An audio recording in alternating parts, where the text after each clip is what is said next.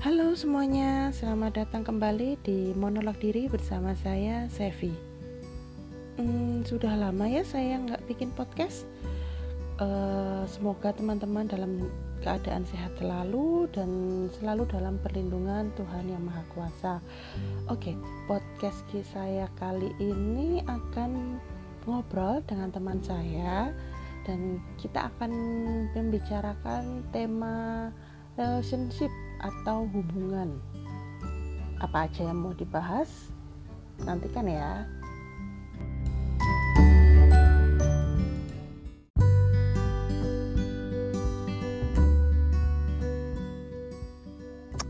Halo semuanya, inilah juga sudah ada teman saya yang mau menyapa. Halo teman-temannya Sevi.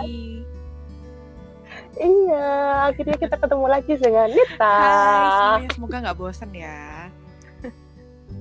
Enggak dong. Oke Nita, aku sih tadi sudah bilang ke pendengar kalau kita mau ngomongin tentang relationship atau tentang hubungan, gitu kan. Ya meskipun kita nggak expert tentang hubungan. Takutnya gitu ya, takutnya ntar dikiranya kita berdua tuh terlalu expert itu. Jadi harus kasih disclaimer dulu di awal bahwa sebenarnya kita nggak terlalu expert. Benar. Cuman kita ini berdasarkan pengalaman aja. Cuman ya pengen aja ngobrol. Pengalaman kita dan pengen aja ngobrol sesuatu yang agak ringan dan keluar dari tetek bengek pandemi ini ya, kayak gitu kan. Kita ngomongin hubungan aja kayak gitu. Jadi biar membuat Ramadan kali ini nggak terasa terlalu sendu gitu ya, Sam. Iya benar.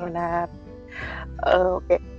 Yang pertama nih tentang relationship, hubungan itu menurut Nita apa sih? Waduh, berat ya pertanyaan pertama aja. Aduh. Bahasannya ini sebenarnya bukan bahasan yang ringan ya, bahasannya ternyata berat ya kalau dilihat dari pertanyaannya Sevi ya. Iya, jadi kan maksudnya kan setiap orang punya nih definisi tersendiri tentang hubungan gitu loh. Hubungan itu apa sih kayak gitu loh. Hubungan itu apa ya? Hubungan itu menurut aku kayak sebuah komitmen ya, lebih ke hubungan itu adalah komitmen. Inti dari hubungan itu adalah komitmen. Entah itu komitmen untuk menjadi satu, entah itu komitmen untuk bersama, komitmen untuk memahami, komitmen untuk mengerti gitu ya. Menurut aku sih inti dari hubungan itu adalah komitmen gitu. Komitmen untuk percaya. Jadi kalau aku bilang misalkan aku sedang berhubungan dengan orang, salah satu orang gitu kan, atau berhubungan sebagai apa, jadi kan aku bisa mengatakan bahwa aku punya komitmen ya sama orang itu. Entah itu komitmen sebagai teman, komitmen sebagai sahabat, komitmen sebagai pasangan. Nah kayak gitu sih menurut aku itu. Nah kalau aku sih sesederhana itu sih. Mungkin itu sih Chef. Kalau kamu gimana? Iya. Kalau aku sih memandang relationship itu connection ya. Okay. Connection. Jadi ada keterhubungan antara kita dengan orang kayak gitu, misal keterhubungan emosional kayak gitu. Itu yang membuat suatu membuat suatu relationship itu bisa berjalan dengan baik kayak gitu, karena ada keterhubungan. Tapi ya benar juga sih katamu, kita punya komitmen juga ada di situ ya, kayak gitu loh. Kita berdua sebenarnya sah-sah aja sih ya, kayak mungkin teman-teman pendengar Sevi juga punya definisi sendiri ya, kayak tadi aku komitmen, Sevi keterhubungan. Sebenarnya sama aja, maksudnya dua hal itu juga perlu kan dalam sebuah hubungan, dalam sebuah relationship. Iya benar. Jadi kita sepakati dulu kan ya, ada komitmen, ada connection. Betul.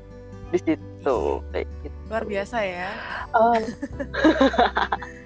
Nah, terus ngomongin soal connection dan komitmen juga nih. Pertama ngomongin connection juga sih. Menurut kita apa sih yang paling penting gitu dalam sebuah hubungan selain komitmen gitu? Kalau misalkan aku ngeliat dari kayak tadi yang kamu bilang soal keterhubungan, menurut aku yang pertama dalam yang paling penting itu adalah komunikasi ya. Kita bisa terhubung itu gimana sih caranya kalau nggak berkomunikasi gitu. Jadi berkomunikasi itu entah itu tatap muka gitu kan, tatap muka secara langsung ataupun bukan lewat tatap muka gitu dengan media lain. Itu menurutku komunikasi itu yang membuat kita terhubung gitu. kita nggak bisa dong punya hubungan yang tanpa adanya komunikasi sama sekali, yang benar-benar kalau misalkan kita ngeliat kayak teater atau film tuh yang filmnya sunyi atau film apa silent film gitu, yang benar-benar kita cuma dengan gerak-geri aja gitu, itu orang udah bisa langsung tahu, oh kita mau punya, kita mau berteman nih sama kamu, kita tuh mau berhubungan sama kamu, kita mau punya relationship sama kamu, itu kayaknya akan sulit. Jadi komunikasi itu menurut aku penting, entah itu verbal, entah itu kemudian teks, entah itu tatap muka ataupun yang lain. Itu kalau menurut aku ya, entah itu bahasa tubuh mungkin ya. Nah, bahasa tubuh itu kemudian jadi pelengkap ya dalam komunikasi tadi gitu. Karena kalau bahasa tubuh sendiri menurut aku kayaknya juga nggak bisa benar-benar merepresentasikan gitu loh tentang kemauan dari satu orang ke orang lain gitu kan jadi tetap ada komunikasi mungkin secara verbal juga, betul, supaya saling memahami maunya apa, terus mau kemana kayak gitu-gitu kan. Betul Sam. Iya. Nah kemarin sih ada pertanyaan lucu nih, ada salah satu grup kan ya di aku. Ada pertanyaan yang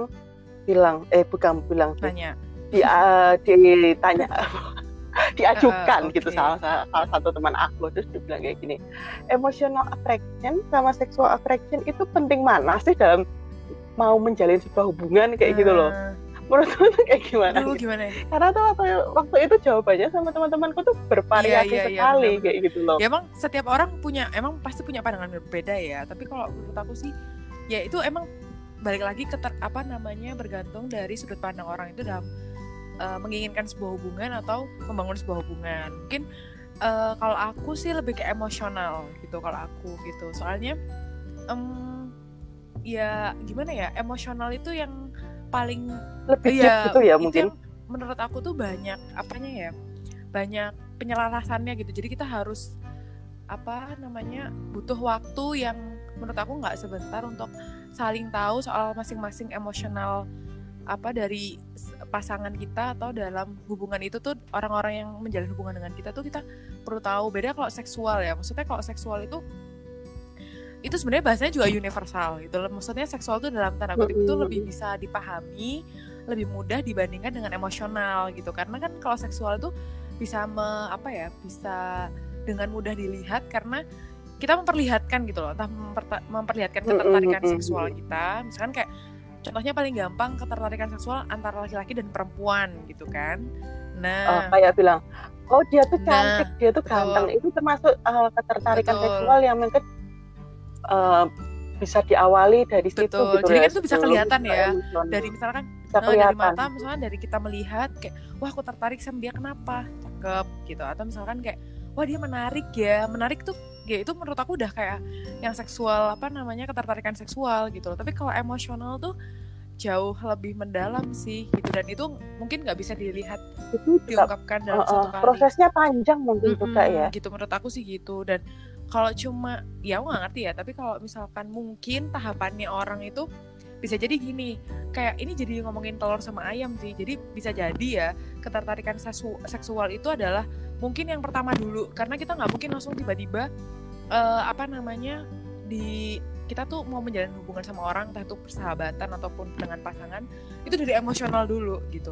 Bisa jadi kan karena kita punya ketertarikan secara seksual dulu, terus baru emosional gitu kan.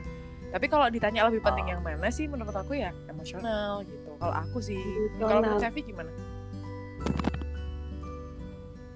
Menjamin sebuah hubungan itu untuk jangka panjang kayak gitu loh. Makanya yang emosional itu kan menuntut kita untuk memahami kan. Katakanlah ini hubungan tentang pasangan gitu loh. Kalau ketertarikan emosional tuh membantu kita untuk memahami lebih dalam tentang pasangan kita, begitu juga sebaliknya. Dan itu balik lagi bagaimana akan mengundang bagaimana caranya kita berkomunikasi, gitu kan. Makanya dia tuh lebih mendalam, dan untuk jangka panjang itu emotional attraction tuh lebih mengena kayak gitu loh menurut aku sih. Iya sih mengena, karena ya itu tadi butuh penyesuaian juga ya untuk emotional attraction itu. Itu takes time banget. Kadang maksudnya gini ya, mungkin itu juga kalau menurut aku bisa jadi antara emotional attraction dan sexual attraction itu berbarengan bisa kan? Itu bisa jadi berbarengan atau mungkin juga dari tahapan saat kita itu sesuai umur gitu loh. Maksudnya mungkin kayak di umur-umur yang belia atau remaja gitu yang masih penuh dengan gejolak masa muda gitu ya. Mungkin itu dominannya lebih ke sexual attraction gitu kalau menurut aku ya. Tapi kalau misalkan udah di tahapan yang umur-umur dewasa atau muda, usia udah mulai menuju dewasa muda gitu kan, udah mulai mature gitu, itu mungkin sexual attraction itu bukan jadi salah satu poin penting lagi gitu, tapi udah emosional yang dilihat bisa gitu. Jadi sih itu juga bisa jadi bener, sih bener. Kayak gitu. Ada pengalaman nggak nih soal emotional attraction dan sexual attraction? Kayaknya kalau emotional attraction tuh aku baru ini sih, kalau aku benar-benar menyadari bahwa ketertarikan secara emosional itu benar-benar baru, misalkan aku dalam menjalankan sebuah hubungan ya, setelah memulai sebuah hubungan itu aku bisa katakan bahwa aku baru punya emotional attraction itu nggak di bulan pertama, di bulan kedua, tapi mungkin di bulan ketiga gitu. Jadi kayak ngerasa baru tahu setelah ada keterikatan, menjalani ada keterikatan emosional setelah menjalani, setelah mengenal beberapa saat gitu ya, terus baru kayak oh iya nih kayaknya emang cocok gitu loh. Tapi kalau dibilang sebenarnya aku tuh tipe orang yang jarang sexual attraction gitu loh.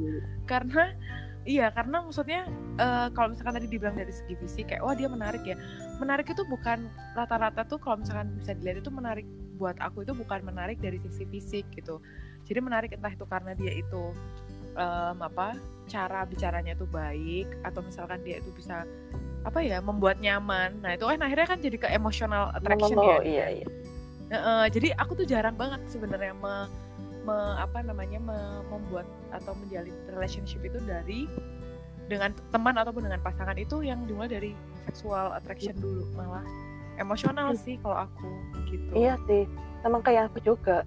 Kalau ada sedang menjalin hubungan kayak gitu, lebih banyak ke emotional attraction-nya, lebih ke bagaimana orang itu membuat kita nyaman, bagaimana orang itu membuat kita percaya kayak gitu.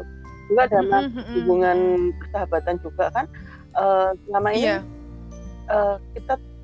kita tuh sudah punya mengenal beberapa orang yang menunjukkan tingkat pertemanan gitu kan, bukan kita bukan mendiskriminasi, cuma ada tingkat pertemanan yang membuat kita tuh lebih dalam dan akhirnya bisa membuat hubungan pertemanan itu lebih panjang dan lebih awet gitu kan. Betul, itu juga terjadi di aku kayak gitu loh.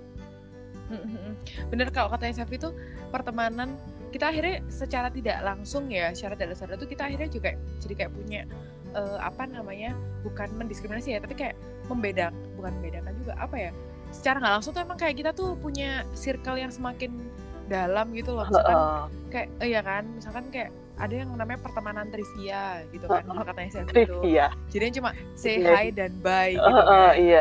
Nah tapi yang ada sahabat sih aja kayak iklan. Ada yang lebih dalam, misalnya kita membagi kehidupan kita ke dia dan dia bagian jadi kehidupan kita kayak gitu kan. Iya sih benar-benar. Itu emang secara nggak langsung emang kayak alamiah tuh kita akan melakukan itu, dan itu sebenarnya kayaknya ya sah-sah aja sih, normal aja sebagai manusia gitu kan. Normal. Dan kita penting kok punya lingkaran pertemanan yang dalam dan baik kayak gitu supaya buat kesehatan kita kayak gitu kan, kesehatan mental kita ya, itu baik-baik aja sebenarnya, bukan karena kita mendiskriminasi satu orang ke orang lain, kamu masuk circleku, kamu bukan circleku, bukan seperti itu, tapi tetapi itu kayak syarat wajarnya manusia untuk dirinya tetap sehat kayak gitu. Iya, biar ya maksudnya itu sangat normal, jadi mungkin akhirnya normal banget. Saya kalau misalkan semakin tahun semakin kita bertambah umur gitu ya, walaupun kita misalkan punya pekerjaan atau akhirnya nanti misalkan kita punya keluarga, punya teman di kerjaan atau teman yang dulu kayak gitu, disadari atau enggak kita pasti punya, semakin pertemanan kita tuh lingkupnya atau jumlahnya tuh kalau misalkan dihitung dari dulu ya kecil. Benar, semakin kecil gitu. Ya bukan berarti kita tuh anaknya Cooper ya, enggak juga. Cuman emang bukan. Itu harfiahnya kayak karena gitu. Memang Iya, harfiahnya seperti itu, dan juga emosional, keterikatan emosionalnya juga semakin dalam. Akhirnya juga tingkat jumlah pertemanan itu semakin sedikit, karena manusia tuh nggak mungkin bisa punya ikatan emosional tuh dengan banyak orang kayak gitu. Jadinya memang seperti itu sih. Iya sih, benar-benar. Itu. Terus ada juga nih tentang, langsung ya kita lanjut ke bahasa cinta. Wow, bahasa cinta. Ada bahasa kalbu loh, bukan bahasa cinta. Lagunya tuh kicik ya, bahasa kalbu. Bahasa cinta. Wow, apa tuh bahasa cinta? Jadi siapa ya? Aku lupa profesor siapa yang menemukan istilah ini, tetapi dalam sebuah relationship, katakanlah tentang pasangan itu ada 5 bahasa cinta yang dikenal, dan masing-masing orang tuh punya bahasa cinta yang berbeda-beda. Gitu ya. Apa aja? Ya. Jadi apa aja?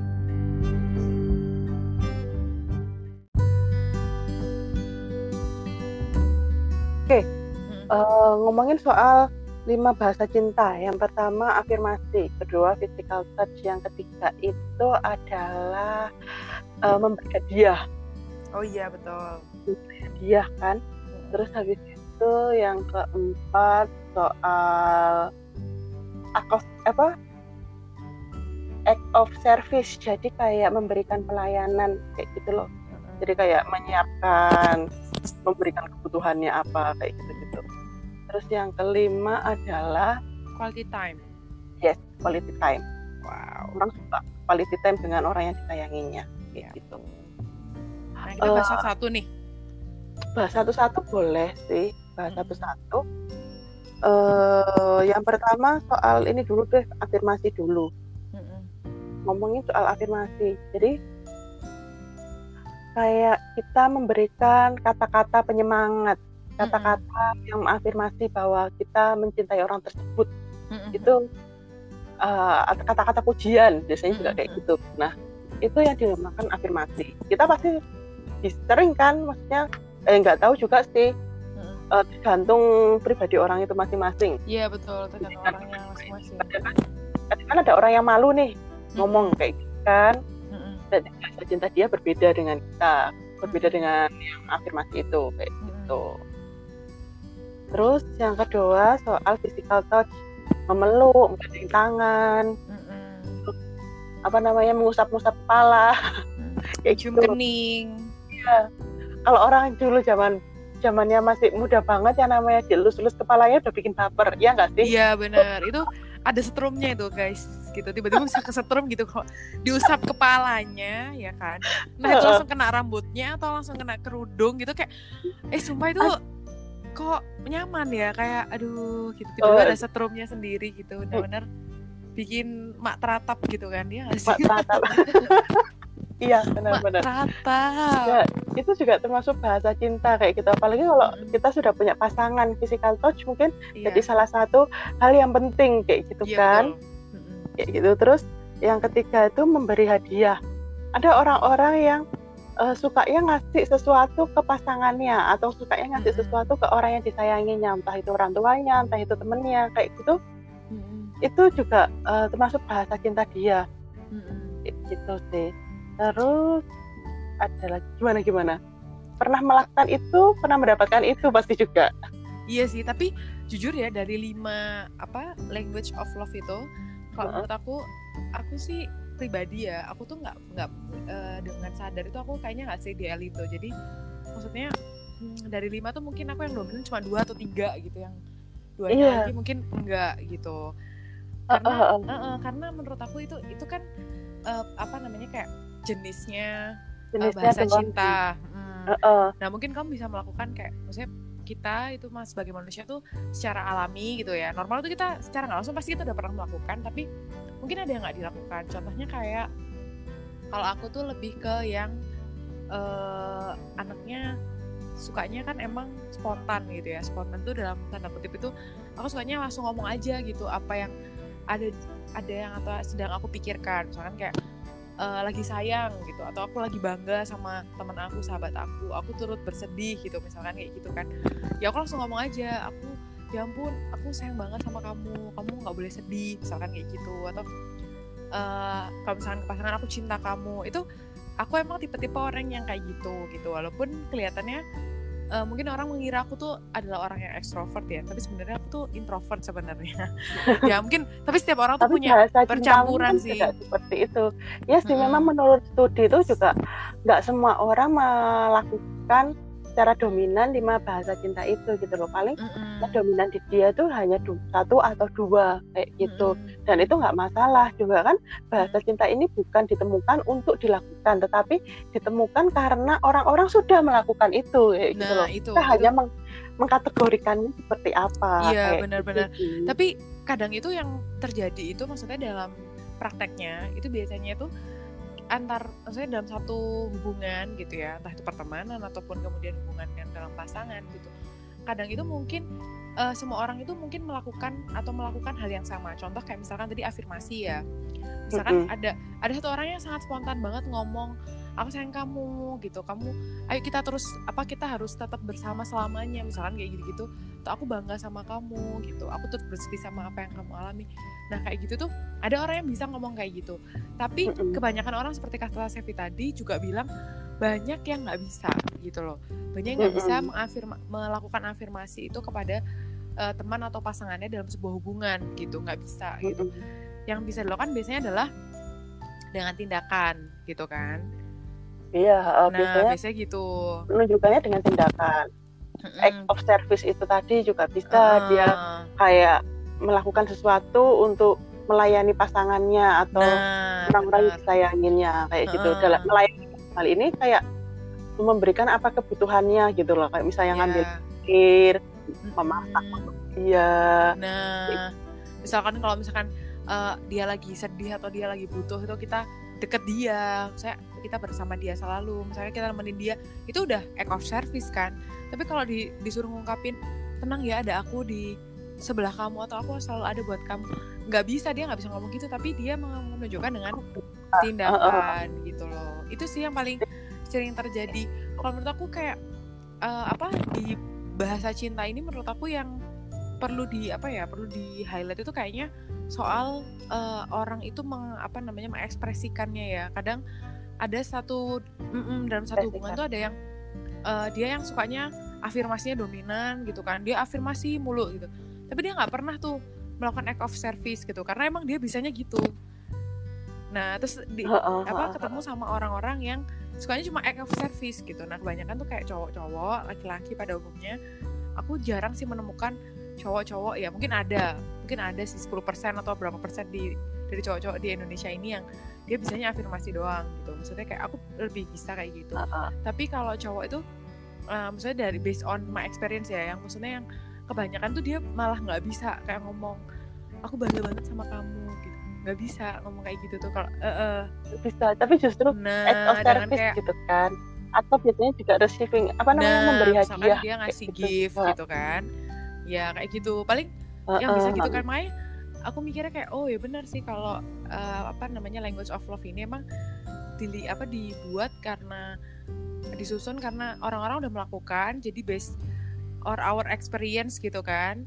Nah terus dikategorikan. Gitu. Tapi emang itu sih mungkin kayak Sevi juga, kalau Sevi dari yang 5 itu yang kayak menonjol apa? Yang paling sering?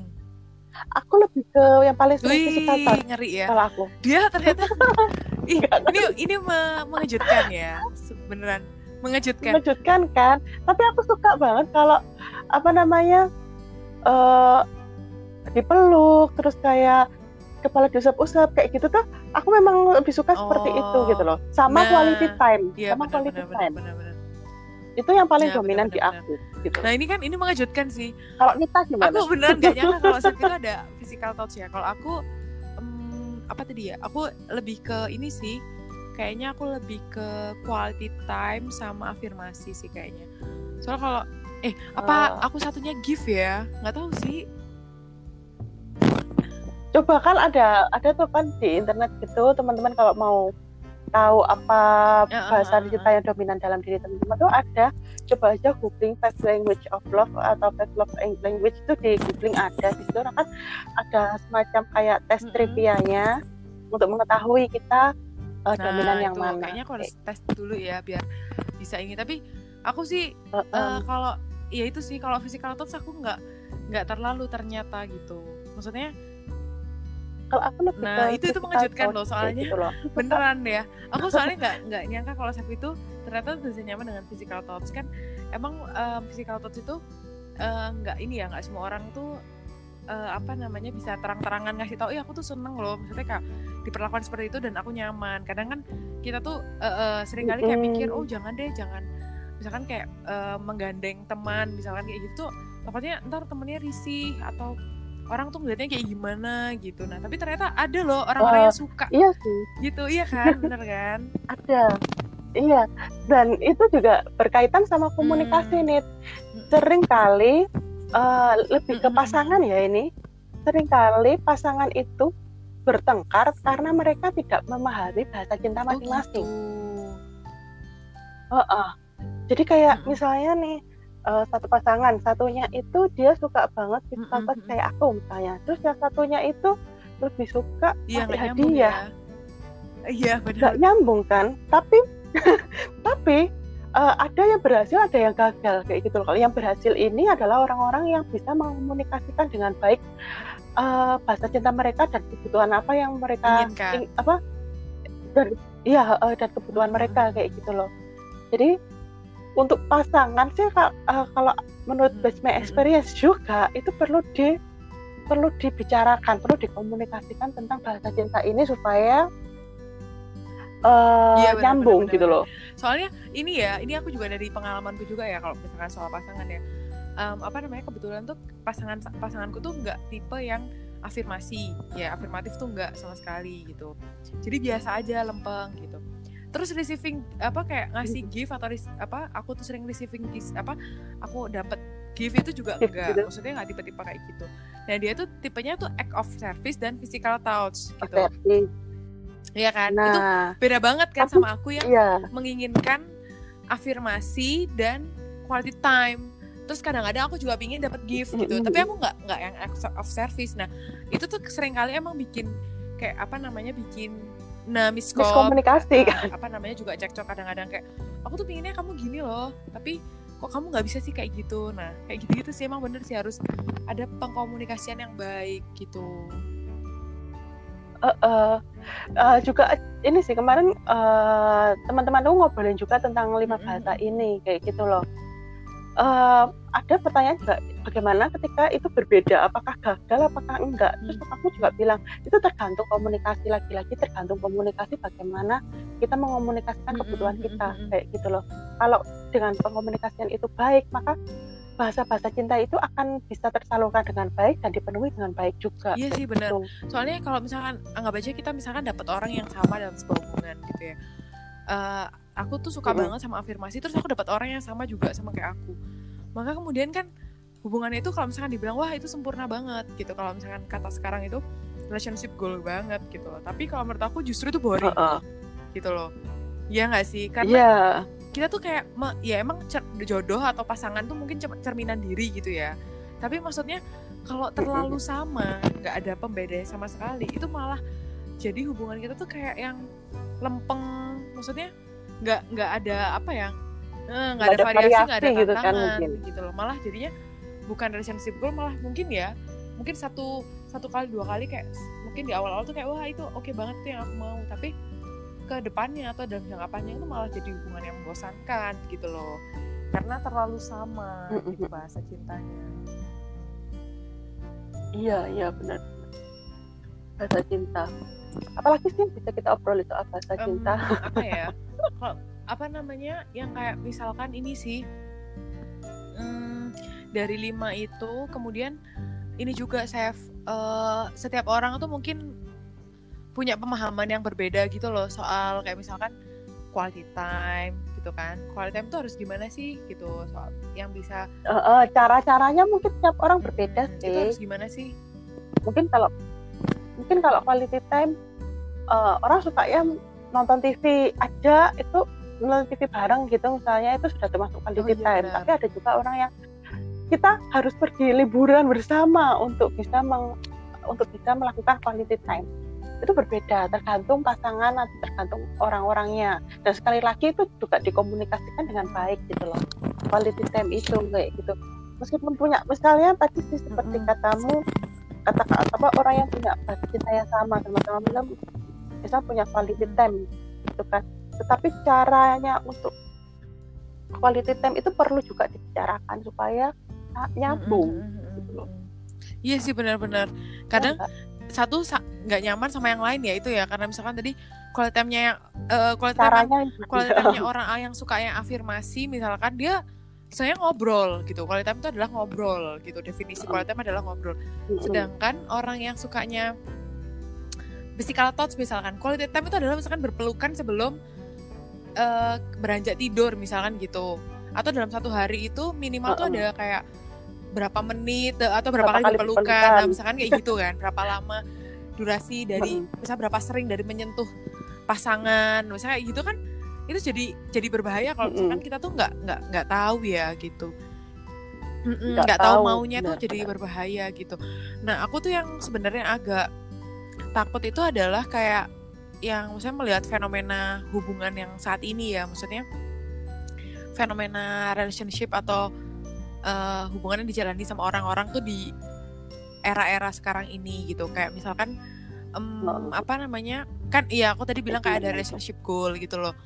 Itu kan kan akhirnya kan jadi melihat keberhasilan atau pertunjukan dalam tanda kutip, bagaimana orang itu menjalani relationship gitu kan, menjalani hubungan itu jadi dibuat goal oleh orang-orang lain. Jadi kayak gitu. Itu kadang mungkin banyak orang yang nggak tahu tuh, pendengar Sevi juga mungkin banyak yang nggak tahu kayak misalkan ternyata tuh bahasa cinta tuh sesederhana itu gitu loh. Nah, tapi yang kita mau karena kita tuh mungkin terbentuk di masyarakat yang sekarang ini karena ada tadi relationship goal dan lain-lain yang goals yang lain. Nah, couple goals gitu kan. Itu akhirnya kita tuh kayak punya standar sendiri gitu loh dalam menjalani atau mengkomunikasikan dalam bahasa cinta kita. Misalkan kayak memberikan hadiah gitu. Sebenarnya hadiah itu kan nggak harus mewah ya gitu loh. Dan sebenarnya juga memberikan hadiah itu ya udah, itu sangat personal sifatnya antara satu orang ke orang lain gitu kan. Yang tahu kenapa yang satu mau ngasih itu ke yang lain, hadiah itu ke yang lain, itu kan yang tahu kan masing-masing orang itu aja gitu loh. Nah, tapi yang sekarang itu kan enggak gitu. Yang terbentuk tuh sekarang itu bahwa menerima hadiah dan memberikan hadiah itu kalau bisa itu yang itu wow gitu loh. Itu wow, misalkan bisa dilihat orang, misalkan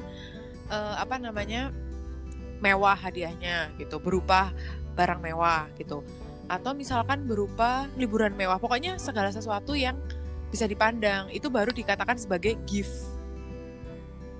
Nah, misalkan kayak Valentine nih gitu, mungkin masih ada yang lain Valentine gitu ya harus ngasih coklat gitu, bentuknya adalah barangnya kayak coklat gitu, bunga gitu kan.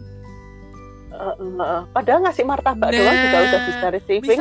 Misal nih kita tuh nggak punya budget banget lah, budgetnya pas-pasan, atau emang kita tuh lagi nggak kepingin kasih itu karena emang orang yang mau kita kasih tuh hadiahnya dia emang nggak butuh itu gitu. Misalkan kita cuma tinggal masakin telur dadar misalkan, tapi itu emang kesukaannya yang mau kita kasih lah, itu kan udah jadi gift ya. Nah, ya nggak sih ya, gitu, karena emang niatnya memberi gitu loh. Tapi yang terjadi sekarang kan nggak kayak gitu. Nah, itu tuh menurut aku harus sesuatu yang besar. Nah, itu perlu diukur gitu, perlu kan? Iya, itu perlu dievaluasi lagi ke dalam diri masing-masing. Itu sih menurut aku yang kayak jadi catatan banget sih, bahwa bahasa cinta itu ternyata tuh sederhana itu. Berarti kita sebagai manusia sebenarnya sudah dibekali oleh yang namanya naluri dan kemampuan untuk mengkomunikasikan cinta kita tuh dengan tadi itu, kelima hal tadi itu gitu loh. Dan itu nggak perlu terlalu nggak perlu terlalu dipikirkan yang rumit gitu, sehingga sebenarnya nggak ada ya alasan untuk bilang bahwa aku nggak ngerti tuh cara mengkomunikasikan cintaku dengan pasangan. Nah, cintaku seperti apa, itu nggak ada ceritanya. Nggak ada sih sebenarnya, karena Iya, karena secara naluriah manusia sudah dibekali itu. Jadi gitu. Mungkin yang kayak relationship goal, couple goals, atau apalah goals-goals lain itu cuman apa ya, konstruksi masyarakat aja lah ya terhadap cinta yang sekarang ini tuh dipahaminya seperti apa gitu loh. Kalau menurut aku sih itu sih yang bikin kita tuh jadi berubah memahami cinta dan bahasa cinta. Jadi sebenarnya suatu kadang-kadang jadi suatu keinginan, tapi itu ternyata bukan kebutuhan kita. Kita belum bisa mengenali kebutuhan, harus bisa mengenali kebutuhan kita sendiri dan pasangan kita untuk bisa mengomunikasikan bahasa cinta. Nah ini contoh lagi ya, Saf, ya, kayak aku sama kamu mungkin tadi kan beda ya bahasa cintanya ya. Nah aku tuh juga kadang itu suka ngasih gift sama orang yang aku sukai gitu, atau misalnya entah itu teman, inner circle, terus teman terdekat, sahabat, pasangan juga gitu. Nah tapi tuh kadang itu gini, aku juga baru bisa mengetahui dia suka atau enggak itu ketika dia menerima gift dari aku. Misalkan aku memberikan sesuatu gitu ya, satu barang ataupun apa gitu kan, itu baru bisa ketahuan juga setelah kita memberikan itu, terus feedbacknya gimana. Kadang kan kita nggak tahu ya, ini dia sukanya apa sih gitu, itu ternyata baru ketahuan setelah kita mencobanya. Nah kayak aku tuh dalam contoh kasusku tuh pasanganku kemudian tuh kalau misalkan dikasih sesuatu yang tiba-tiba surprise gitu ya, yang sesuatu yang katanya mayoritas anak muda ataupun medsos sekarang bilang bahwa itu adalah relationship goals, atau misalkan itu adalah birthday gift atau apalah yang gift-gift lainnya, itu pasanganku tuh justru malah kayak, apa sih, ngapain ngasih kayak gini gitu loh, yang dia ngerasa kayak nggak perlu, aku tuh nggak perlu kayak gini. Nah ada loh yang kayak gitu. Nah kan jadi kayak kita ngerasa kayak lucu, gemes, kita udah ikutin standar yang sekarang ini bahwa kalau misalkan birthday gift itu ya misalkan dikasih yang surprise di kamar, atau kita misalkan staycation di hotel terus ada surprise di hotel, ada bunga-bunga misalkan kayak gitu. Ternyata tuh nggak suka gitu loh, jadi malah failed. Apa sih kok bikin kayak gini, ada loh. Jadi tapi itu jangan disalahin ya, maksudnya itu jangan disalahin. Iya, memang nggak benar, karena dalam suatu hubungan tuh perlu proses yang berkelanjutan terus kan, Nit. Untuk memahami pasangan itu nggak bisa sebulan, 2 bulan, setahun, 2 tahun, tapi pembelajaran seumur hidup. Jadi itu yang menurut aku tuh kadang tuh gini sih, kalau dari aku ya, kadang itu kita tuh pinginnya mengkomunikasikan bahasa cinta kita sesuai keinginan kita, bukan keinginan dari pasangan atau lawan lawan teman hubungan kita. Jadi maksudnya kayak aku tadi kan, sebenarnya kenapa aku melakukan itu? Karena sebenarnya aku bukan lagi melihat ini yang tak kasih itu kira-kira suka atau enggak, tapi aku ngeliat kayak aku sebenarnya pengen digituin gitu loh. Nah kadang ada yang kayak gitu ya, mungkin ada yang kayak gitu. Aku tuh suka menyentuh, aku suka physical touch, jadi aku mau menyentuh orang lain. Nah tapi aku juga mau digituin. Padahal mungkin orang lain yang kita perlakukan seperti itu tuh nggak ngerti maksudnya gitu. Kayak aku tadi misalkan kasih gift, ternyata nggak suka. Komunikasi perlu diperlukan. Nah, komplikasi itu penting banget. Tapi aku jadi penasaran kalau pasangan Nita tuh bahasa cintanya kayak dia gimana? Dia tuh lebih ke physical touch. Physical touch sama act of service. Act of service ya. Nah. Yang lainnya tuh enggak gitu. Jadi, benar. Jadi aku tuh enggak pernah, maksudnya kayak quality time yang kita ngobrol, pillow talk sebelum tidur gitu. Ada ya pasangan yang bisa bikin kayak gitu. Kita tuh seneng banget yang kayak gitu, aja sebelum tidur tuh harus ngobrol dulu. Itu susah gitu. Malah kalau aku dengan pasanganku tuh kita quality time tuh ada di dalam mobil. Aneh kan? Jadi di dalam mobil tuh malah justru keluar sesuatu, obrolan-obrolan yang itu tuh harusnya diobrolin waktu mau tidur, obrolan-obrolan penting. Itu malah terjadi ketika kita tuh naik mobil, atau ya ada di dalam mobil ya. Kalau di motor di motor nggak mungkin ya, nggak kondusif gitu. Jadi dia tuh merasa nyaman ngobrol itu ketika kita perjalanan, entah itu ke suatu tempat ya kan, terus ke suatu kota, dan perjalanan kita akan ngobrol secara deep gitu. Nah tapi caranya kayak gitu. Oh ya, nah, memang beda-beda kan? Sih itu ya, setiap sih agak aneh. Dan itu perlu dikomunikasi. Iya, ya nggak aneh juga. Memang kayak, perlu. Aduh kok harusnya diobrol di itu kalau orang biasanya lewat telepon. Memang itu caranya. Lewat telepon. Waktu ketemu kita makan, kita bisa sambil ngobrol gitu kan, nongkrong. Dia tuh paling anti nongkrong gitu kan. Jadi aku sangat bingung dulu tuh awal-awal gimana ya cara bisa ngobrol gitu. Ternyata setelah berjalannya waktu baru nyadar, oh ternyata banyak obrolan kita tuh yang penting dan mendalam itu ketika ada di satu momen tertentu. Nah, aku nemukannya waktu di mobil ternyata. setelah keluar di mobil itu udah nggak enak, kalau mau ngobrol itu udah nggak enak, dia merasa nggak nyaman gitu loh. Oh iya, berarti kan. Dan aku pernah punya satu lagi ya, aku tuh pernah maksa banget. Ini menurut aku jangan dilakukan ya. Aku kan tadi bilang ya, aku tuh suka banget sama afirmasi dan receiving gift gitu kan. Nah, karena aku dapat pasangan yang nggak pernah dikit-dikit ngasih gift gitu. Maksudnya pun kalau ngasih gift itu nggak sesuai dengan momen-momen yang aku inginkan gitu kan. Aku pernah sampai maksa dalam tanda kutip ya, maksa itu untuk dikasih gitu. Entah itu pertama dari ngasih kode, modus, sampai yang benar-benar terang-terangan bilang, kamu kasih aku dong ini di hari ini gitu loh. Karena aku tuh pingin digituin sama pasanganku gitu loh. Dan ternyata setelah dicoba ya, percaya apa enggak, itu rasanya aneh. Jadi ternyata kayak gitu, ternyata waktu misalkan aku pingin kayak gitu, terus ternyata pasanganku berusaha untuk mewujudkan keinginanku dengan bahasa cinta yang sama gitu kan. Dan ternyata yang tak terima itu justru bukan kepuasan, atau akhirnya kayak menjadi sebuah kayak, wah iya ternyata dia benar-benar cinta sama aku jadi tahu maksudnya apa enggak. Malah justru kayak jadinya kayak ya failed sih, kayak aneh malah rasanya, gimana kayak tidak setulus apa yang kamu harapkan. Iya benar, jadi jangan dicobalah buat kayak gitu. Serius deh. Boleh sih tapi boleh sih kan ya dikomunikasikan, aku maunya seperti ini, kamu bisa seperti ini ke aku, tapi kan boleh gitu. Boleh sih dikomunikasikan. Cuma nanti untuk bagaimana rasanya dan bagaimana caranya juga, itu udah eksekusinya juga nanti jangan sampai membuat kecewa. Iya, jadi gitu. Jangan ini sih. Memang benar kalau misalkan tadi itu yang karena standar yang buat masyarakat, kita harus akhirnya punya ekspektasi kan akhirnya sama dalam sebuah hubungan terhadap pasangan juga kita akhirnya punya ekspektasi. Nah, itu tuh menurut aku yang kayaknya nggak boleh dalam sebuah hubungan tuh, kita nggak boleh sama sekali punya ekspektasi. Aku ingat dulu Sevi pernah ngomong kayak gitu juga, bahwa jangan pernah punya ekspektasi terhadap pasangan, teman, atau apapun lah yang sedang in relationship dengan kita, maksudnya sedang menjalin hubungan dengan kita. Karena kalau misalkan kita punya ekspektasi gitu, kita tuh akan akan banyak kecewanya gitu, dan kita akan menganggap bahwa hubungan yang sedang kita jalankan, hubungan yang sedang kita bangun itu gagal gitu. Oh iya, bener. Ya, karena ekspektasi kita sendiri yang kita sendiri yang justru membuat kita tuh kecewa gitu loh. Dan akhirnya kita ngerasa kayak, wah hubunganku ini nggak berjalan dengan mulus, dan hubunganku ini tuh nggak berjalan, nggak oke, pokoknya nggak sukses gitu loh, nggak berhasil gitu. Contohnya kayak kita berteman, jangan seperti berteman itu harus kayak gimana sih?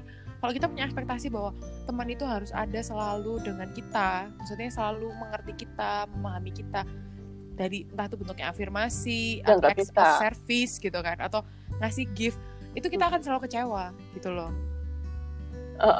Karena kan maksudnya manusia juga punya kebutuhan masing-masing kayak gitu, atau punya kesibukan masing-masing yang kita nggak bisa mengendalikan itu gitu. Itu di luar kontrol kita. Jadi gitu kan. Itu tuh benar-benar ngaruh banget kalau misalkan bagaimana mengkomunikasikan cinta. Menurut aku ya, yang perlu digarisbawahin adalah selain komunikasi adalah hilangkan ekspektasi gitu.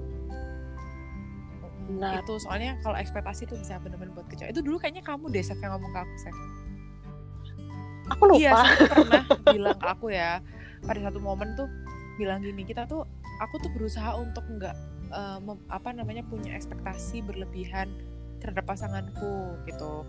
Kenapa gitu? Soalnya aku takut aku kecewa gitu. Jadi aku pingin melalui ini tuh senormal mungkin. Jadi misalkan kayak sebuah hubungan, ya udah misalkan kita tuh jatuh bangunnya karena komunikasi yang buruk misalkan, atau komunikasi yang masih acak adut misalkan kayak gitu ya. Ya udah itu dilalui, tapi nggak perlu ada ekspektasi gitu. Misalkan kayak kalau misalkan orang-orang eksak gitu kan, gimana sih kategori hubungan itu berhasil? Nah, kalau misalkan kayak gitu modelnya, nah itu kan susah banget gitu loh. Karena nggak ada ukurannya gitu loh. Bukan nggak ada ukurannya sih, maksudnya setiap orang sama setiap hubungan tuh ukurannya ya, beda-beda. Betul sekali. Kayak misalkan contoh kita dijalankan contoh kita hubungan pertemanan kita ya nggak sih Chef? Nah pertemanan aku dengan Sevi aja yang udah terjalin beberapa tahun ini, kalau misalkan ditanya tuh udah hampir 10 tahun gitu nggak sih? Kita tuh luar biasa. Kita berteman. Maksudnya 2010 serius? Lebih dari itu ya? Kita kan mulai ketemu. Iya. Iya benar. 10 tahun. Dari pertama kali kita menyapa ya kan.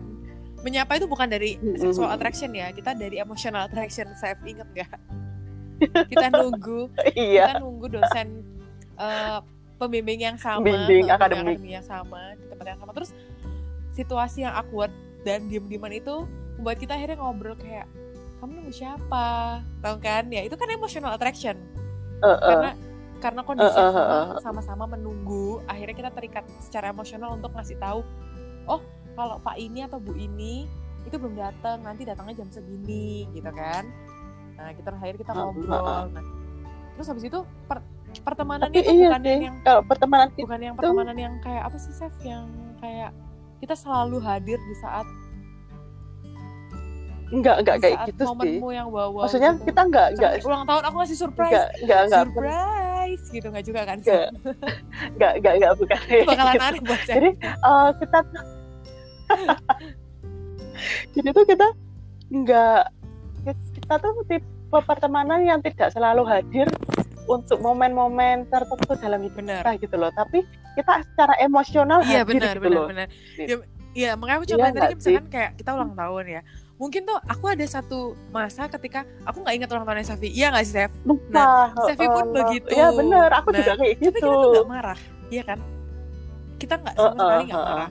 Ya aku nggak tahu ini pertemanannya tuh apakah pertemanan itu dianggap sebagai pertemanan dekat apa enggak ya? Tapi kalau misalkan kita tuh beneran nggak yang kita tuh nggak yang se-ekstrim itu. Ulang tahun kita saling ngasih surprise gitu ya, terus bikin birthday surprise gitu, terus saling harus ngasih sesuatu yang paling pertama atau jadi orang penting di momen sesuatunya Sevi, misalkan kayak Sevi wisuda aku nggak bisa datang, ya udah gitu kan. Nah misalkan aku wisuda Sevi pas nggak di Indonesia gitu kan waktu itu, ya udah gitu kan. Nah ya udah, terus Sevi juga yang ya udah kayak wah selamat ya tunggu udah lulus, ya udah cuma gitu doang, fine. Dan nggak marah ya gitu loh. Tapi sekarang nggak ada kayak gitu karena kita tahu, maksudnya tahu tentang kehidupan kita masih punya kehidupan masing-masing kayak gitu loh.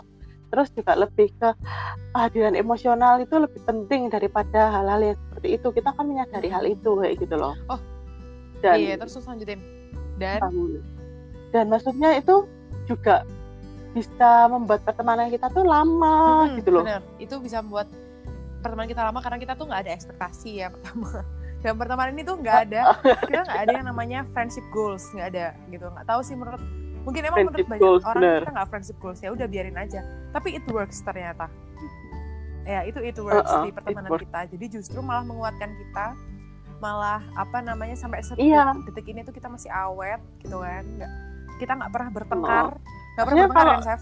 Kalau gak pernah. Enggak deh, seingatku.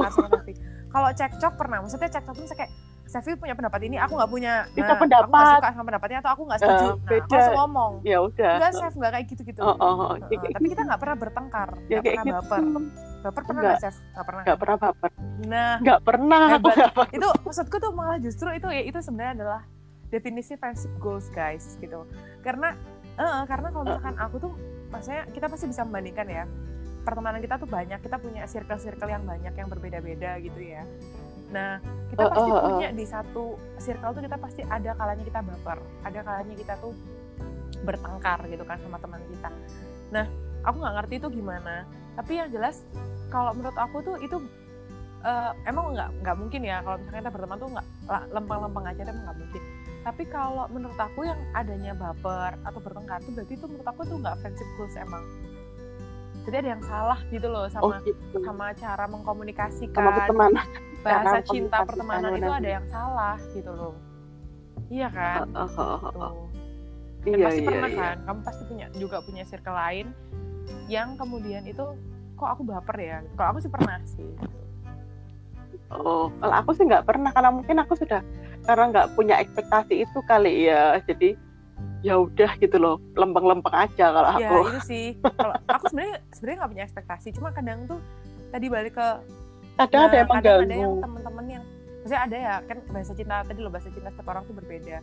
Makanya kayak misalkan cuma dari kata-kata gitu, teks ataupun kata-kata verbal yang dikeluarkan secara verbal itu, terus itu tuh penerimaan ke orang lain tuh bisa jadi berbeda. Kadang misalkan aku ngomong kayak ah gitu aja, misalnya lagi bercanda, ah Sevi nggak asik ah gitu aja, apa namanya, menurut aku tuh bercanda, tapi menurut kamu tuh nggak bercanda. Nah kadang ada yang mau momen-momen kayak gitu. Nah itu kan apa namanya, ya itu juga perlu ini sih, menurutku perlu apa dalam berteman atau komunikasi juga sih, perlu ini baik ya, tentang mana yang bisa dibuat gitu, mana yang bisa dibuat bercanda, enggak, komitmen, benar-benar, komunikasi, terus apa? Satu lagi Saf yang kayak kita belum bahas tentang hubungan, toleransi. Benar. Iya kan, itu sih menurut aku, karena tadi kita ngomongin ekspektasi, aku jadi ingat toleransi. Toleransi memang gitu perlu sih dalam suatu hubungan kayak gitu loh. Karena keterhubungan terus, kita terhubung terus, ya oke, itu berhasil. Terus kita juga punya komitmen, iya semakin berhasil gitu. Iya. Kita nggak punya ekspektasi, yes kamu benar banget, kamu juga akan berhasil hubunganmu gitu, dalam hubungan pertemanan atau dengan pasangan. Tapi kamu nggak toleran, benar-benar toleran, iya toleransi, iya nggak toleransi karena toleransi. Nah toleransi itu bukan toleransi beragama ya, toleransi soal apapun toleransi gitu, tentang kehidupan mas. Kalau setiap orang punya cara hidup yang berbeda-beda dan itu kita harus toleransi dengan hal itu gitu loh. Betul, karena pada dasarnya kita itu dilahirkan dari apa namanya, keluarga yang berbeda, dari latar belakang yang berbeda, ya kan? Itu sehingga kalau misalkan kita mau punya dalam apa, dalam sebuah hubungan gitu loh, wes nggak usah temenan lah ya, dalam sebuah hubungan keluarga deh yang sedarah ya, kita juga pasti apa namanya harus bertoleransi juga sama adik kita, kakak, saudara, sepupu, ya kan?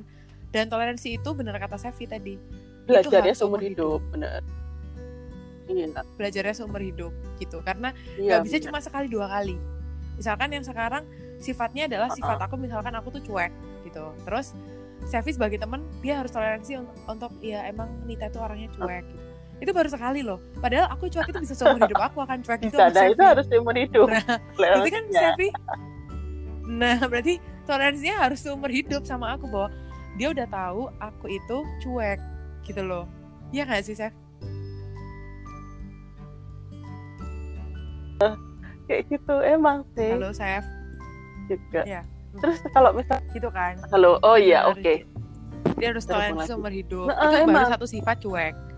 Ya kan? Belum dari perilaku yang lain gitu. Iya, belum dari perilaku yang lain. Misalnya kayak aku kan orangnya buka apa namanya?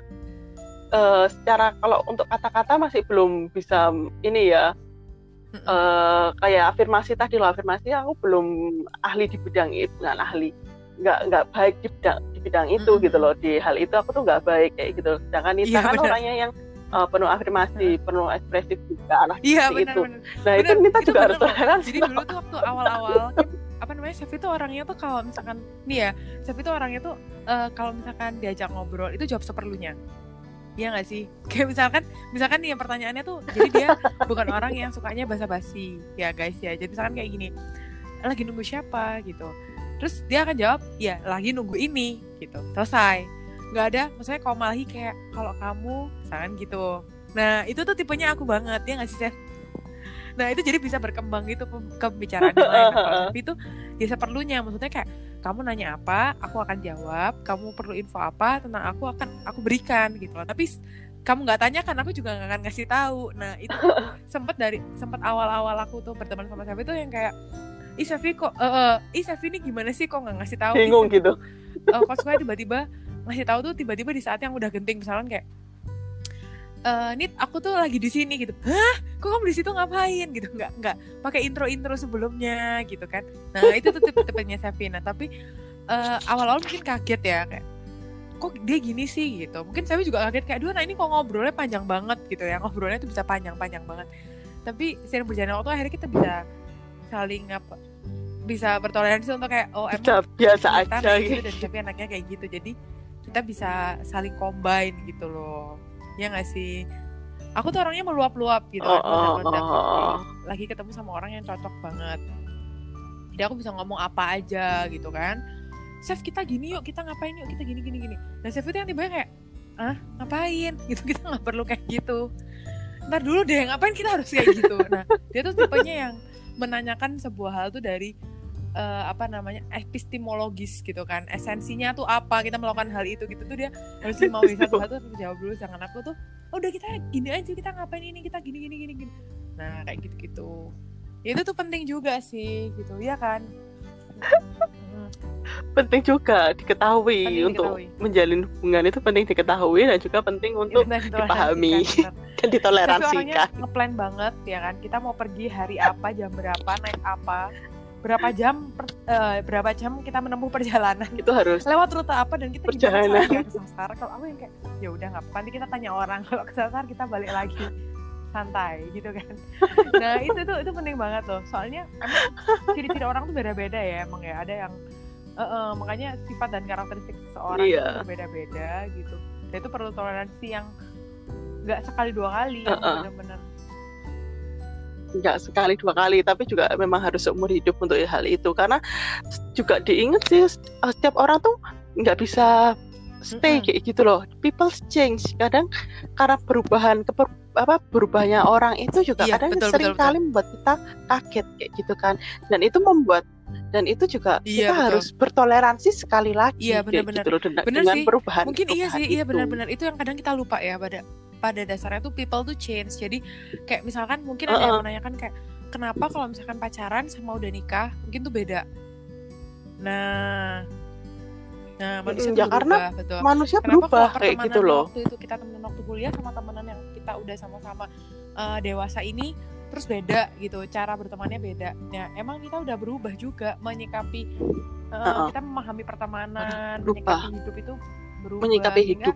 Bahasa cinta kita keluarkan juga akhirnya jadi berubah ya. Bisa jadi berubah kayak gitu loh. Jadi bahasa cinta itu nggak melulu fix karena aku A maka aku akan terus A, tapi dengan seiringnya kehidupan, pemahaman tentang kehidupan yang mungkin bertambah, itu juga akan membuat itu berubah kayak gitu. Dan makanya itu tadi toleransi pun juga harus terus tetap jalan merumuskan gitu. Itu iya benar, melewati soalnya itu sebenarnya logis banget tapi kita bisa sama-sama ada dalam ikatan yang sangat nggak logis gitu loh, maksudku. Ya nggak sih, beneran loh temenan, maksudnya pertemanan kita yang sekarang aku, Sevi, dan beberapa orang lainnya gitu yang ada dalam inner circle kita gitu ya, itu tuh bukan orang yang kita tuh mak bedunduk gitu loh, kata bahasa Jawanya tuh ujuk-ujuk itu. Kita tuh karena hadir karena langsung kayak sempurna ideal karena emotional attraction, terus nggak gitu loh. Jadi kita tuh malah prosesnya tuh dan nggak ada prosesnya, prosesnya juga lama. Aneh gitu kan, nggak yang naik turun gitu, hubungannya naik turun benar-benar sangat dinamis gitu kan, yang dia menghilang terus kemudian ada lagi misalkan gitu, yang dia sempat menutup. Kita pasti punya masa-masa itu ya, aku kayak nggak selalu gitu kan, kita tuh walaupun berteman dekat itu selalu terbuka gitu. Kayak aku juga pasti ada yang nggak selalu diomongin sama pasangan, entah itu sama teman. Itu pasti kita tuh masing-masing orang juga punya sisi-sisi yang kayak pingin punya privasi sendiri gitu kan. Nah kayak gitu tuh juga ada sendiri ya. Dan kita kalau bisa menghargai itu pun juga. Nah berarti tambah lagi saya penghargaan. Iya, penghargaan itu penting. Iya. Ya, jadi sebenarnya masih kaitan sama toleransi ya, penghargaan, toleransi gitu. Karena kalau kita udah toleransi, ya sebenarnya jatuhnya udah bisa menghargai ya, karena kita udah toleran sama orang lain, sama orang yang ada dalam yang berhubungan dengan kita gitu. Iya sih benar. Wow. Gitu. Iya sih benar. Wow. Oke. Kita masuk ke sesi selanjutnya. Masih berhubungan soal ini sih. Oke. Kesamaan. Kalau tadi kan kita ngomongin bahasa cinta kita sama atau enggak gitu, kita sama pasangan, sama orang-orang sekitar kita. Yang sekarang itu soal minat yang sama itu penting enggak sih? Penting dong. Hubungan gitu. Penting. Berminat sama hubungan itu apa penting, enggak sih? Penting ya. Kenapa? Ya bukan itu maksudnya. Maksudnya kayak minat yang sama tuh, hobi yang sama misalnya, kayak gitu loh. Yeah. Atau kesukaan yang penting sama dong. Kayak gitu tuh menurut kamu penting nggak? Kalau menurut aku penting ya, nggak tahu nanti menurut Sevi ya, kalau menurut aku tuh penting, walaupun tidak harus totally sama gitu. Misalkan kayak aku sukanya tuh tim rebahan gitu, terus aku punya teman-teman atau pasangan yang sukanya tuh tim workout gitu, workout holic gitu misalkan ya. Nggak apa-apa sih, tapi maksudku kayak at least kita misalkan suka hobi yang sama, misalkan kita sama-sama suka makan gitu misalkan ya. Nah, itu tuh penting banget karena tadi ya kalau misalkan aku boleh balik sedikit ke apa yang 5 bahasa cinta tadi gitu. Kita akhirnya punya satu waktu yang irisan yang sama buat mempertemukan kita gitu loh. Karena ada satu kegiatan yang kita lakukan bareng-bareng gitu. Jadi enggak perlu banyak satu kesamaan itu. Minat kita tuh enggak perlu banyak yang sama. Cukup 1 atau 2 itu udah menurutku sih udah cukup untuk dalam sebuah hubungan gitu. Cukup. Aku ya, misalkan kayak aku contohin ya, aku dengan pasangan itu banyak banget bedanya, udah jelas banyak banget bedanya. Terus kemudian aku cuma punya satu kesamaan, misalkan kita tuh sama-sama nggak suka makanan tertentu gitu, itu ya. Terus habis itu itu aja menurutku udah cukup membantu sih, maksudnya kayak jadinya kayak wah terkoneksi, jadi aku cukup membantu untuk terkoneksi. Gitu. Apalagi kalau misalkan udah berkeluarga ya, pasangan udah berkeluarga gitu, kita nggak suka sama makanan tertentu yang sama gitu, itu memudahkan aku, kalau aku dari segi hubungan ya, itu memudahkan aku dalam mengkomunikasikan juga kayak, oh kita kan nggak perlu, aku misalkan sebagai seorang cewek itu nggak perlu masak itu gitu misalkan, karena kita sama-sama nggak suka itu, jadi nggak ribet gitu, nggak membebani salah satu. Nah itu karena kita udah sama-sama suka sama satu hal yang sama, membenci hal yang sama. Jadi kita suka sama hal yang sama gitu loh. Itu sih kalau aku. Kalau menurut Sevi gimana? Oh iya. Kalau menurut aku sih minat yang sama itu beda kan? Gak terlalu penting sih. Gak terlalu penting. Gak apa-apa. Beda. Gak terlalu penting. Selama kita bisa saling melengkapi gitu loh. Maksudnya melengkapi itu balik lagi ke bahasa cinta tadi ya. Sama-sama saling menghormati, sama-sama saling toleransi itu nggak masalah kayak gitu loh. Tapi ya benar juga sih kata Nita, untuk 1 hal atau 2 hal yang kita minatnya sama kayak gitu tuh akan memudahkan untuk menjalani kehidupan kayak gitu loh. Tapi untuk yang totally minat itu aku makanan yang favorit sama kayak dia itu enggak kayak gitu loh. Jadi bagiku tuh nggak terlalu penting untuk minat yang sama. Oh, ya. Karena menurut pengalaman penting, kalau kamu nggak penting ya. Iya, kalau menurut pengalamanku sih kami punya ini berbeda gitu kan, tapi ya sama-sama saling melengkapi di situ juga akhirnya nggak masalah. Misal contohnya aku suka banget kan yang namanya buku, crafting, art kayak gitu. Terus pasangan aku tuh dengan santainya tuh nemenin ke toko buku, nemenin aku milih-milih benang, dengan santainya tuh seperti itu. Sama juga kalau itu udah oke banget ya, udah bentuk ini juga ya, keinginan untuk tahu minat dari pasangan. Iya, misalnya support, dia gitu kan. Suka otomotif, dan aku dengan santainya juga mau nemenin ke bengkel atau milih-milih apa kayak gitu. Tapi ya spare part gitu kan. Spare part yang aku juga nggak ngerti itu apa. Iya benar. Iya sih benar. Kan maksudnya saling melengkapi itu loh ya, maksudnya lebih penting daripada minat apa itu kayak gitu loh. Kayak gitu aja sih sebenarnya. Ya, tapi sebenarnya iya sih, itu berarti jawabannya bisa penting nggak penting depends on ya. Kalau aku penting, kalau kata Sevi nggak penting. Tapi kita masing-masing punya penjelasan kan, kenapa nggak penting tadi itu. Ya, kayak gitu sih. Apalagi sih sebenarnya masih ada satu sesi lagi nih. Apa? Tapi ini agak tabu gitu loh. Perlu dibicarakan nggak? Nggak apa-apa dong. Biar semuanya paham gitu ya. Kita akan mengungkap hal yang tabu menjadi layak untuk diperbincangkan. Asik. Ini bagi ini ya yang sudah punya pasangan, lebih kepada pasangan yang udah menikah. Yang udah menikah boleh, yang belum juga terserah sih sebenarnya kayak gitu loh. Baik. Kayak gitu. Jadi hubungan seks itu penting atau enggak sih dalam sebuah hubungan? Oke, baik. Ini aku bukan dokter Boyke ya. Bukan, kita bukan dokter Boyke. Kita bukan seksolog ya, tapi kita base aja on our experience ya. Gitu. Kalau menurut aku hubungan seks itu penting. Tapi maksudnya ya, penting itu gimana ya, penting itu karena dia menggabungkan dua attraction sekaligus menurutku, emotional dan sexual attraction gitu. Gitu ya. Kalau menurut aku tuh itu adalah hal yang malah menurutku tuh kayak bahasa cinta universal gitu. Ya walaupun bukan aku bilang bahwa kalau misalkan kamu suka sama seseorang kamu langsung aja hubungan seks sama orang itu, enggak kayak gitu.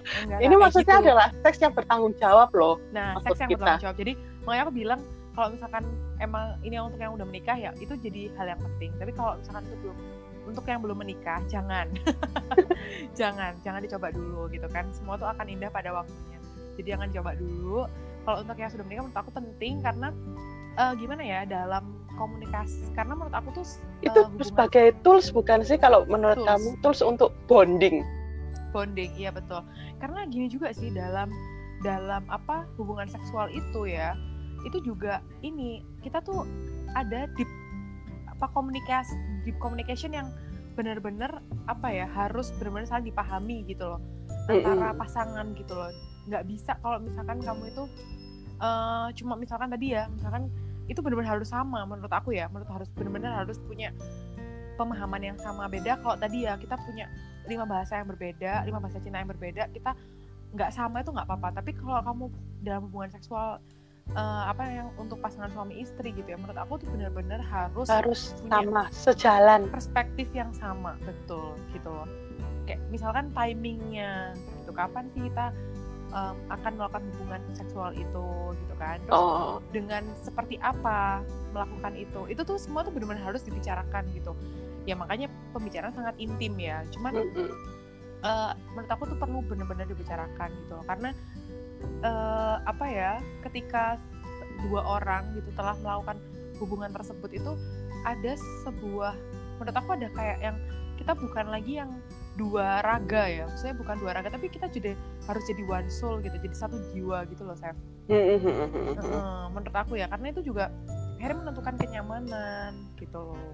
Karena kenapa sisinya tuh harus benar-benar intim banget gitu. Kenapa kan dibilang hubungan intim, karena bukan maksudnya porno ya, tapi benar-benar banyak hal intim yang cuma berdua yang tahu benar. Selain Tuhan ya, tapi iya, orang itu aja yang tahu gitu loh. Tuhan dan malaikat cuy. Iya, Tuhan dan malaikat cuy gitu. Itu benar-benar harus sangat intim gitu, dibicarakan, dilakukan gitu kan. Iya benar-benar. Jadi membuat ini sih koneksi itu jadi lebih kuat, bonding itu jadi lebih kuat gitu loh. Jadi kan mungkin ya, maksudnya awal-awal kita, maksudnya kalau misalnya udah menikah ya, mungkin akan tahu gitu kan, misalnya kita tuh akan sangat gimana ya, kikuk gitu rasanya, gimana ya cara melakukannya, gimana ya kita akan menghadapi ini, kita akan melakukan ini bersama itu seperti apa, itu akan sangat-sangat kikuk dan sangat bingung gitu. Kita tuh panik dengan diri sendiri gitu loh. Makanya kan juga perlu dikomunikasikan lebih dalam itu tadi kan, fungsinya juga lagi-lagi balik lagi ke komunikasi gitu loh. Iya, lagi-lagi balik ke komunikasi gitu. Dan aku tuh benar-benar kenapa kok kemudian kayak kenapa sih kalau orang yang sudah menikah gitu kan, itu juga harus, maksudnya melakukan hubungan seks itu ada kayak batasannya, bukan batasan ya, misalnya frekuensinya betul. Kayak sebaiknya tuh berapa kali dalam seminggu misalkan, yang kayak gitu-gitu. Karena menurut aku tuh emang aku nggak tahu ya itu dialamin oleh orang apa pasangan lain atau enggak. Tapi kalau misalkan kita sudah menikah, gitu, ketika misalkan benar-benar bahkan di dalam agama sekalipun ya, agama kita di Islam tuh juga dikasih tahu berapa sih kita tuh paling lama nggak melakukan hubungan itu dengan suami atau dengan istri gitu kan. Karena menurut aku ternyata ketika kita tuh nggak melakukan dalam jangka waktu yang lama, itu sangat berkaitan sama emosional kita. Itu berlaku hanya untuk orang yang udah pernah merasakan, maksudnya udah pernah melakukan dan merasakan, terus kemudian nggak berhubungan lama. Itu akan beda banget emosionalnya, gitu. Bisa jadi karena juga lebih terkait juga dengan kebutuhan fisik juga kan, kebutuhan fisik dan kebutuhan emosional diri. Biologis, emosional gitu kan, fisik, itu semua tuh ada di situ gitu loh. Iya. Jadi kalau misalkan nggak melakukan itu, misalkan nggak melakukan itu sama sekali, misalkan dalam 3 bulan gitu ya, wah itu benar-benar parah banget sih. Kalau misalkan guyonannya cowok kan, misalkan kayak ngomongnya kayak wah nggak bisa dong, sedih banget dong, bla bla bla. Tapi ya, percaya atau enggak, secara ilmiah itu pun dibuktikan itu bahwa itu tuh benar-benar sangat berkaitan sama emosional gitu, emosional pasangan gitu. Nah kalau emosional udah terganggu gitu kan, nah secara holistik gitu ya, secara keseluruhan tuh hubungan tuh ya terganggu gitu loh, hubungan lain, ke aspek lain tuh akan terganggu gitu, jadi kayak uring-uringan atau jadi nggak nyaman, jadi punya apa prasangka-prasangka, pokoknya jadi nggak enak aja bawaannya gitu. Bener sih. Tapi kalau untuk yang masih pacaran atau belum menikah ya jangan, jangan, karena sekarang nih aku banyak banget ya ngelihat kayak maksudnya fenomena ini ini fenomena menyedihkan menurut aku ya. Ya terserah sih, tapi pandangan orang tuh gimana. Tapi kalau menurut aku tuh, kenapa emang di agama manapun yang menurut aku tuh di agama dan norma kita yang kita anut di negara kita ini gitu kan, kenapa kok itu tuh legal untuk yang udah menikah aja, kalau belum menikah jangan gitu.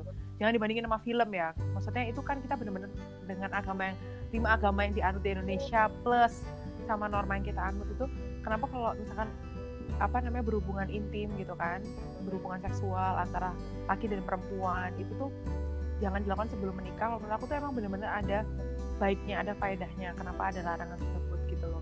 Karena kalau menurutku sebelum, beda antara sebelum dan sesudah menikah itu, kalau sebelum biasanya itu mayoritas ya, dari aku yang lihat itu dari pengalaman orang terdekat, dari pengalaman orang-orang yang dulu pernah cerita, kayak teman-teman yang pernah cerita sama aku, sebelum menikah kalau pernah melakukan hubungan seperti itu tuh jadinya dianggap sebagai sebuah bentuk kepatuhan, tau nggak?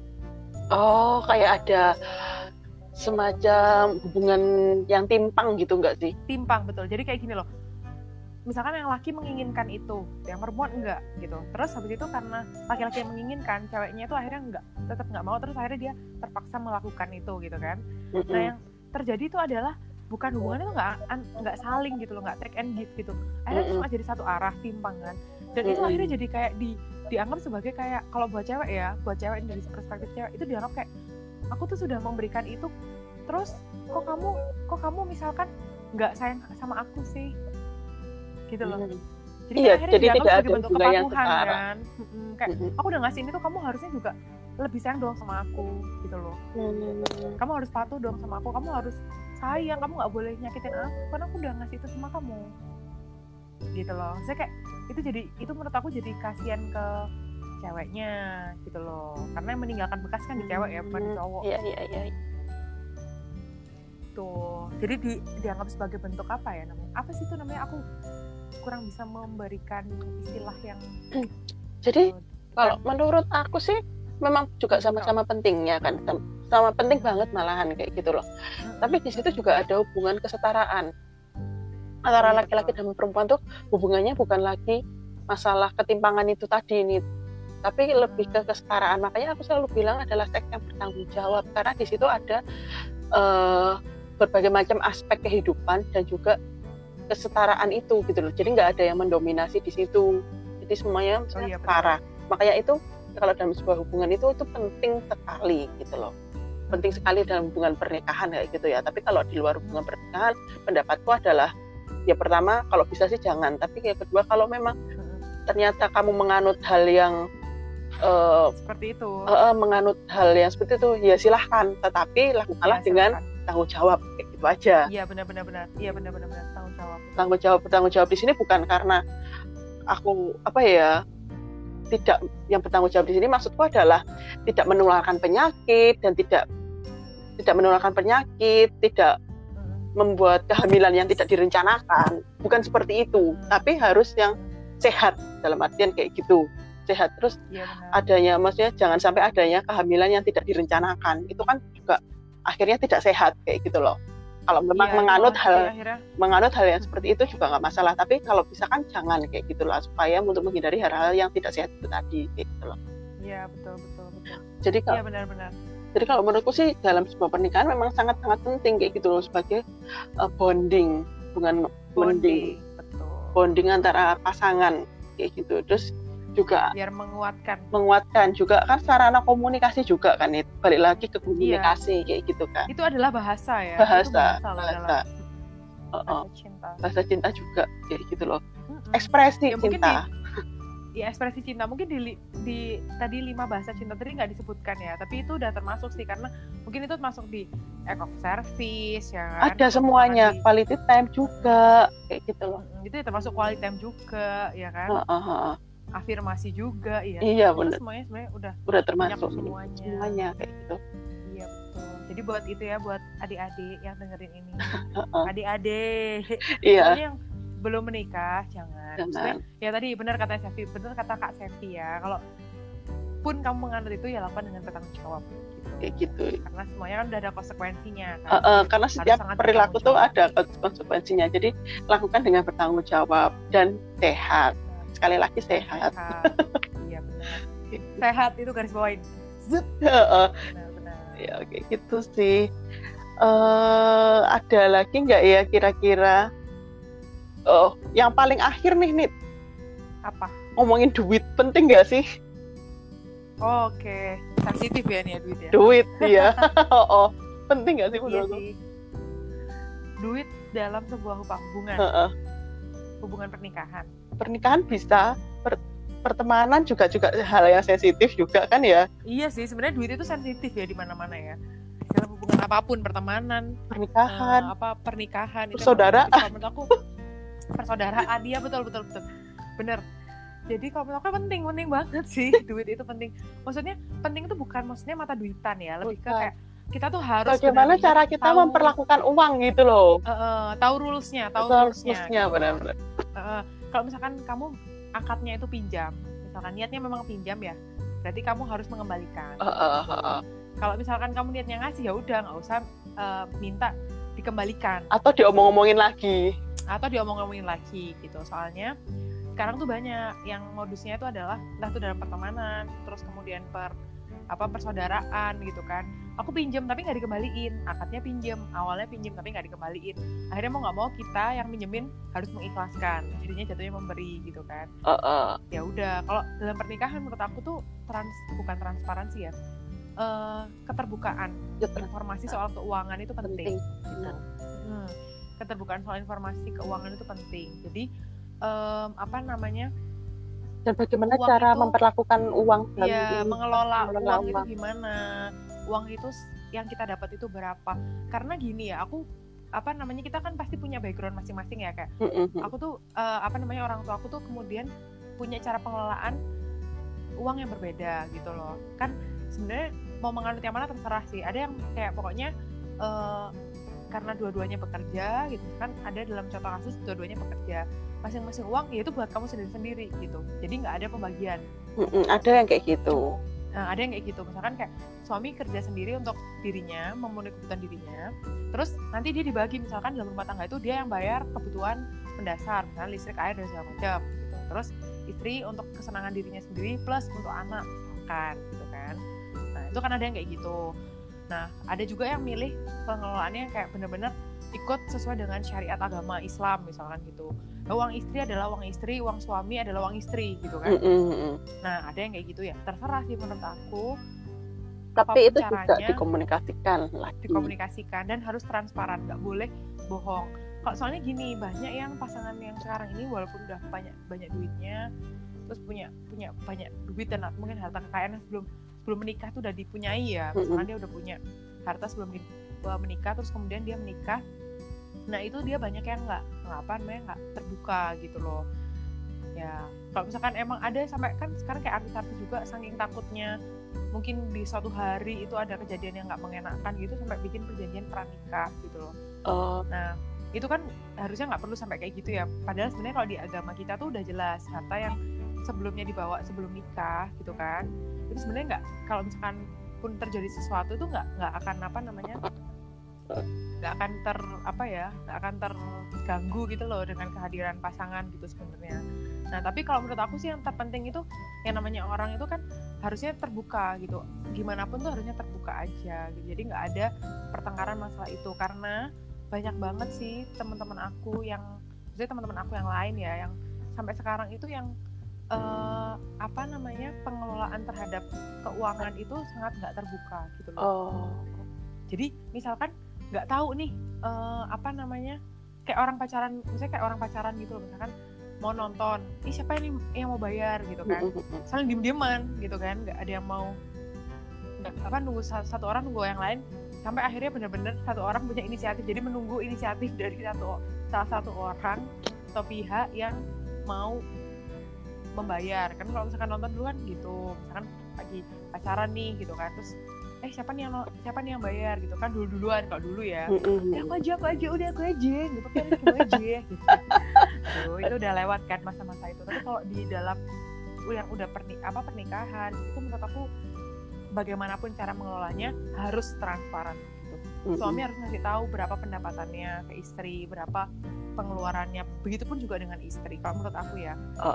Walaupun istri itu punya kewenangan yang sangat besar untuk mengelola keuangan, misalkan uang dari suami dikasih gitu ya, ya tetap aja harus dikasih tahu, ini loh uangnya tuh habis buat ini ternyata. Nah, pun misalkan uang istri punya penghasilan sendiri gitu, nggak ada salahnya ngomong sama suami gitu. Soalnya banyak yang gini, istrinya mungkin ya punya pendapatan lebih besar dari suaminya. Ya, misalkan, terus tapi suaminya ngerasa oh ya udah, dia udah bisa memenuhi kebutuhan diri sendiri. Terus istrinya merasa juga aku udah bisa memenuhi kebutuhan sendiri. Gak ada komunikasi soal duit itu, tadi pendapatannya, gak ada komunikasi soal pendapatannya gitu. Kalau menurut aku tetap penting ngasih tahu ke suami kayak, aku dapat uang tuh segini, kan? Aku mau beli ini, boleh nggak menurut kamu? Itu menurut aku penting. Benar-benar sangat penting. Juga masalah kan hutang itu juga harus diomongin kayak gitu loh.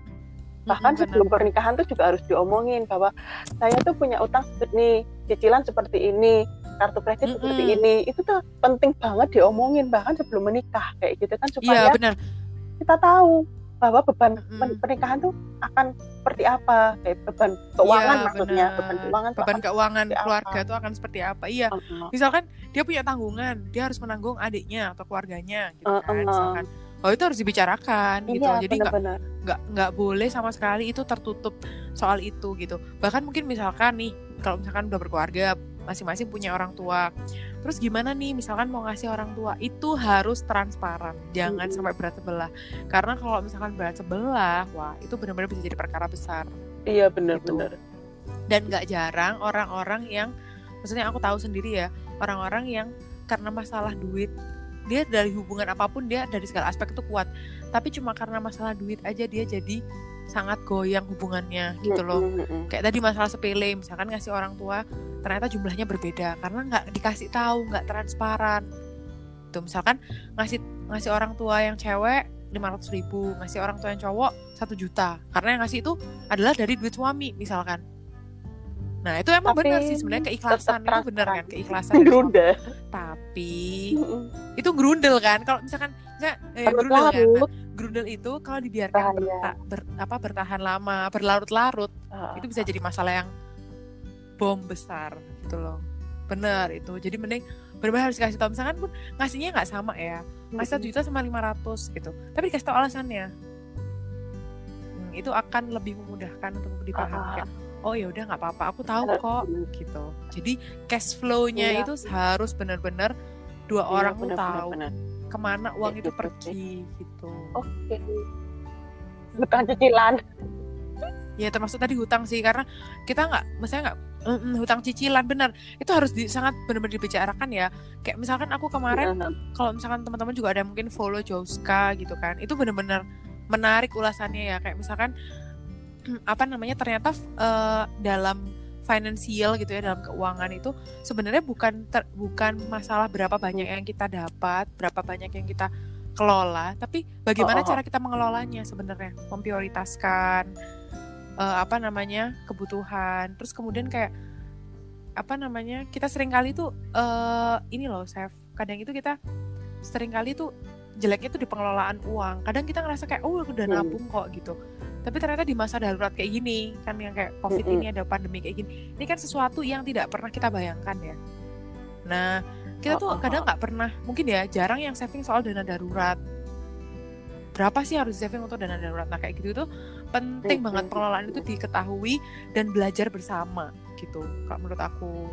Jadi antar pasangan tuh benar harus belajar bersama juga, kita ngelolanya gimana ya gitu. Nah, untuk investasi misalkan berapa, untuk dana darurat berapa, iya, untuk tabungan berapa, misalkan gitu. Jadi nggak semua-mua misalkan di, ya pokoknya tabungan apa, pokoknya uang yang kita dapat kita kelola dengan baik, dengan artian bahwa kita nggak kurang dalam kebutuhan kita. Masalah gitu darurat kayak gitu juga. Iya, darurat itu penting banget. Soalnya sering banget kita tuh pasti dihadapkan sama keadaan yang sifatnya darurat, atau kalau misalkan belajar akuntansi zaman dulu tuh ya namanya biaya tak terduga. Gitu. Selalu ada biaya tak terduga. Contoh ya, biaya tak terduga itu misalkan kayak menghadiri pernikahan teman. Iya kan? Itu biaya tak terduga, sakit. Terus misalkan kayak kamu melayat ya kan? Maksudnya menyampaikan duka cita ke tetangga atau sahabat dekat, itu termasuk dengan darurat kan. Kita nggak bisa ya merencanakan. Nah, kok ketika untuk dana kematian merencanakan, wah ini kayaknya aku harus merencanakan ada dana kematian, nggak mungkin dong gitu loh, nggak mungkin kan. Tapi maksudnya kita harus berjaga-jaga lah, itu namanya jahat banget kalau misalnya kita sampai tapi harus aja maksudnya ke dana tak terduga tadi, dan harus diketahui masing-masing kayak gitu kan. Iya, karena aku punya saudara, dia tuh orangnya tuh sangat akuntan banget. Nah, dia itu benar-benar mengeposkan uangnya tuh benar-benar sesuai dengan posnya masing-masing. Ibarat ya, kalau udah dapat gaji misalkan deng, atau dapat pemasukan deng, atau di awal atau di akhir bulan gitu kan, dia tuh udah langsung ngasih pos-posnya gitu. Nah, tapi jeleknya adalah gini, misal ya, misal itu adalah dana darurat yang disediakan tuh misalkan cuman 100.000 per bulan. Banyak undangan gitu. Nah, terus ternyata di bulan itu gitu misalkan ya, banyak undangan, atau misalkan ada kerabat yang sakit, harus perlu dijenguk ya kan. Terus nah misalkan kayak gitu deh. Nah, itu saudaraku ini belajar dari contoh saudaraku ya. Dia itu benar-benar enggak mengeluarkan uang selain 100.000 itu. Darah sosial hebat jelek. Kan? Tapi jelek jatuhnya. Secara sosial jelek, secara keuangan dia bagus, karena dia nggak akan mengubah pos yang lain gitu loh. Tapi itu nggak elok gitu loh, nggak sesuai gitu loh, kan namanya aja dana sosial, biaya tak terduga, dana darurat, ya pasti harus spendingnya itu lebih dari pos yang lain gitu loh. Nah, kalau misalkan mau ikut caranya saudaraku tadi ya, kamu oke, pengelolaan keuanganmu oke banget, tapi kamu akan sangat akan dapat dampak sosial yang besar gitu loh dari kelakuannya itu gitu loh, karena akhirnya jadi kesannya sangat pelit ya kan, nggak punya tenggang rasa, nggak punya toleransi, nggak punya kepedulian sosial gitu. Padahal ya manusia itu kita akan sering dihadapkan sama fenomena yang kayak entah itu menyenguk orang yang sakit, atau melayat, kondangan, itu adalah siklus gitu loh. Jadi nggak bisa kan, perlu gitu juga kan jenguk temen yang misalkan baru lahiran, nah kan perlu juga, nggak mungkin gitu loh kalau misalkan nggak dipersiapkan gitu. Jadi benar-benar harus belajar, kalau menurut aku sangat penting untuk belajar, karena aku yakin kita itu susah untuk mengelola keuangan secara baik gitu. Kalau aku sih memang penting banget, tetap penting banget. Poinnya tetap sama kayak itu. Apalagi itu kamu udah mengarisin hutang, cicilan, itu penting banget sih. Iya loh, benar-benar. Jangan sampai jadi kan harus diperhitungkan baik-baik, karena apalagi kalau yang sudah berkeluarga kayak gitu loh. Jangan sampai cicilan kita tuh lebih besar daripada apa yang kita dapatkan atau enggak dapatkan, dan itu juga harus dikomunikasikan. Misalnya sama biasanya yang suka berinvestasi itu kan kadang suami kan yang cowok gitu, dan itu juga istri harus tahu berapa-berapanya supaya kayak gitu. Iya. Berapa kayak banyaknya gitu, investasi kemana? On point kok sebenarnya. Iya. Jadi jangan takut ya, kayak misalkan antara laki-laki dan perempuan tuh dia ngerasa kayak wah nggak bisa, ntar dia seperti akan itu merebut hartaku ya. Nggak tahu sih kalau ada pikiran orang yang seperti itu ya. Tapi mungkin ada ya, mungkin ada. Tapi kalau menurut aku itu nggak akan membuat dia tuh mengelola harta itu lebih baik gitu loh. Karena ya ibarat aja deh, mengelola satu barang itu dengan sendirian dengan dikelola sama banyak orang atau dengan dua kepala yang mungkin punya pemahaman atau pemikiran yang bisa mensupport gitu kan, pengelolaan itu dengan lebih baik. Terus gitu. Juga jangan sampai yang namanya pelit gitu loh. Gitu. Apa? Karena kalau itu jangan sampai sih. Penting banget, jangan sampai pelit gitu loh. Nah itu penting mungkin banget. Mungkin ada sih ya? Di dalam satu keluarga gitu kan, suami itu pelit gitu kan sama istri, atau juga istri saking hati-hatinya tuh pada akhirnya pelit kayak gitu kan, ada yang kayak gitu. Ada. Jadi jangan sampai kayak gitu, karena satu orang dalam suatu hubungan tuh satu orang dengan orang lainnya tuh masing-masing adalah rezekinya kayak gitu loh. Apa yang didapat suami itu ada rezeki, dapat istri itu juga ada rezeki dari suami atau anak-anaknya kayak gitu kan. Makanya juga jangan sampai mengarah ke arah itu kayak gitu. Iya benar-benar.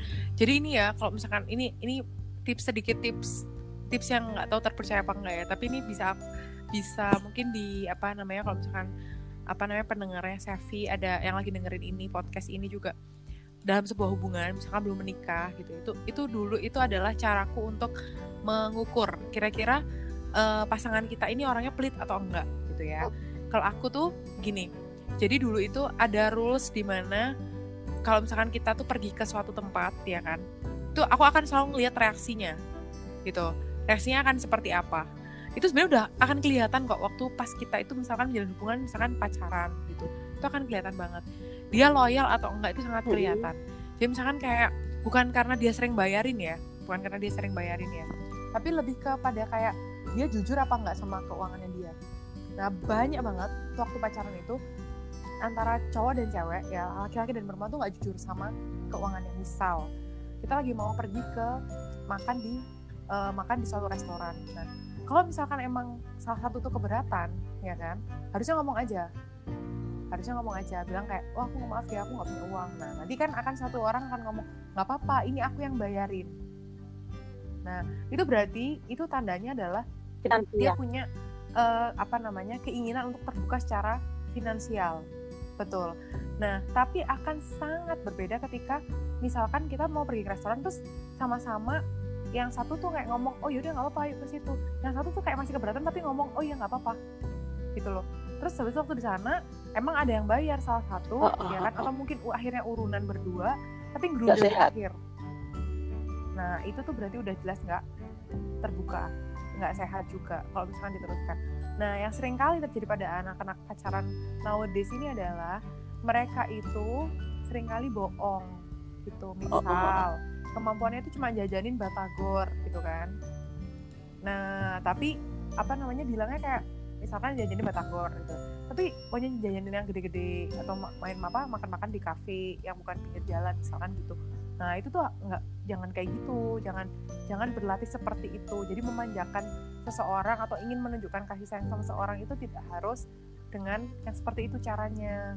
Maunya kan kelihatan kayak wah, maunya kelihatan kayak aku tuh benar-benar menghargai kamu loh, nggak pernah makan di pinggir jalan. Nah kalau misalkan emang nggak punya duit, kasih tahu. Gitu. Kita nggak usah keluar dulu deh, karena aku lagi nggak punya duit pun aku lagi bokek misalkan gitu.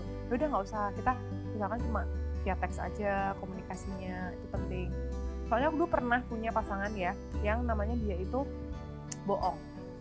Jadi dia bilang nggak punya uang buat meraktir aku makan, tapi dia punya uang untuk memperbagus dirinya sendiri, gitu, memperganteng dirinya sendiri. Jadi dia bilang kalau diajakin makan dia selalu bilang, aduh aku lagi bokeh nggak punya duit. Tapi dia entah itu habis beli baju, entah itu habis beli jaket, kayak gitu loh. Jadi kan dia dari situ udah kelihatan dia nggak loyal sama orang lain. Dia hanya mementingkan diri sendiri, dan kemudian dia juga nggak terbuka terhadap pasangan soal informasi keuangan. Bilang aja, aku lo kemarin soalnya habis beli ini, jadi aku nggak bisa bayarin kamu. Kenapa nggak ngomong gitu aja? Nah ya kan, sebenarnya bisa seperti itu. Tapi kan ada orang yang milih dengan cara, aku bokeh ini nggak punya uang. Gitu. Tapi dia nggak bilang kenapa bokeh nggak punya uang, gitu loh. Nggak kasih tahu alasannya, gitu. Nah, jadi aku lebih suka sih yang kayak dulu tuh ada juga yang masih zaman sekolah ya, aku waktu liburan nggak dikasih uang saku sama orang tuaku, aku juga yaudah deh kita nggak usah keluar, kita yaudah di rumah masing-masing aja gitu. ini nggak apa kan lebih terus terang tapi tahu gitu loh. Nah, gitu. Itu sih jadi untuk teman-teman yang apa belum menikah dan tes loyalitas tuh bisa sangat sangat peduli dalam hal itu. Nah, dia loyal atau enggak, orangnya pelit apa enggak gitu ya. Kalau udah pelit itu aduh. Iya, benar-benar menyiksa. Benar. Menyiksa. Oke. Menyiksa pasangan saya. Kayaknya kita sudah banyak banget ngomongin ya Nit ya. Jadi poinnya, poinnya. Wow. Padahal nggak pakar. Kita pakar banget ya. Padahal oke, sekarang kita ini ke poinnya aja sih. Tentang relationship ini yang pertama itu paling penting memang komunikasi ya. Apapun yang kita omongin dari tadi dari A sampai Z itu ujungnya tetap ke komunikasi. Benar, ya kan? Komunikasi. Jadi untuk yang menjalin hubungan, apapun itu hubungannya, komunikasi itu yang paling penting. Juga komunikasi dalam segala aspek. Itu prosesnya nggak cuma setahun 2 tahun, tapi juga bertahun-tahun karena itu tadi people change itu kan, orang-orang berubah itu. Jadi teruslah belajar. Ya nggak sih? Okay. Iya, betul. Karena dalam sebuah hubungan lifetime itu learning adalah lifetime learner. Oh ya, lifetime learner. Learner dong. Belajar terus. Karena hubungan adalah lifetime. Lifetime learning dan orang-orangnya ada lifetime learner. Iya. Lifetime student learner, gitu. Atau lifetime gitu student sih. Gitu ya. Terima kasih ya buat teman-teman yang sudah mendengarkan. Terima kasih juga buat Nita hari ini. Nanti kita ngobrol lagi sama-sama untuk tema-tema yang selanjutnya lagi. Selamat beraktivitas untuk teman-teman dan semoga puasanya yang bagi yang berpuasa lancar terus. Sampai jumpa. Amin. Sampai jumpa. Dadah.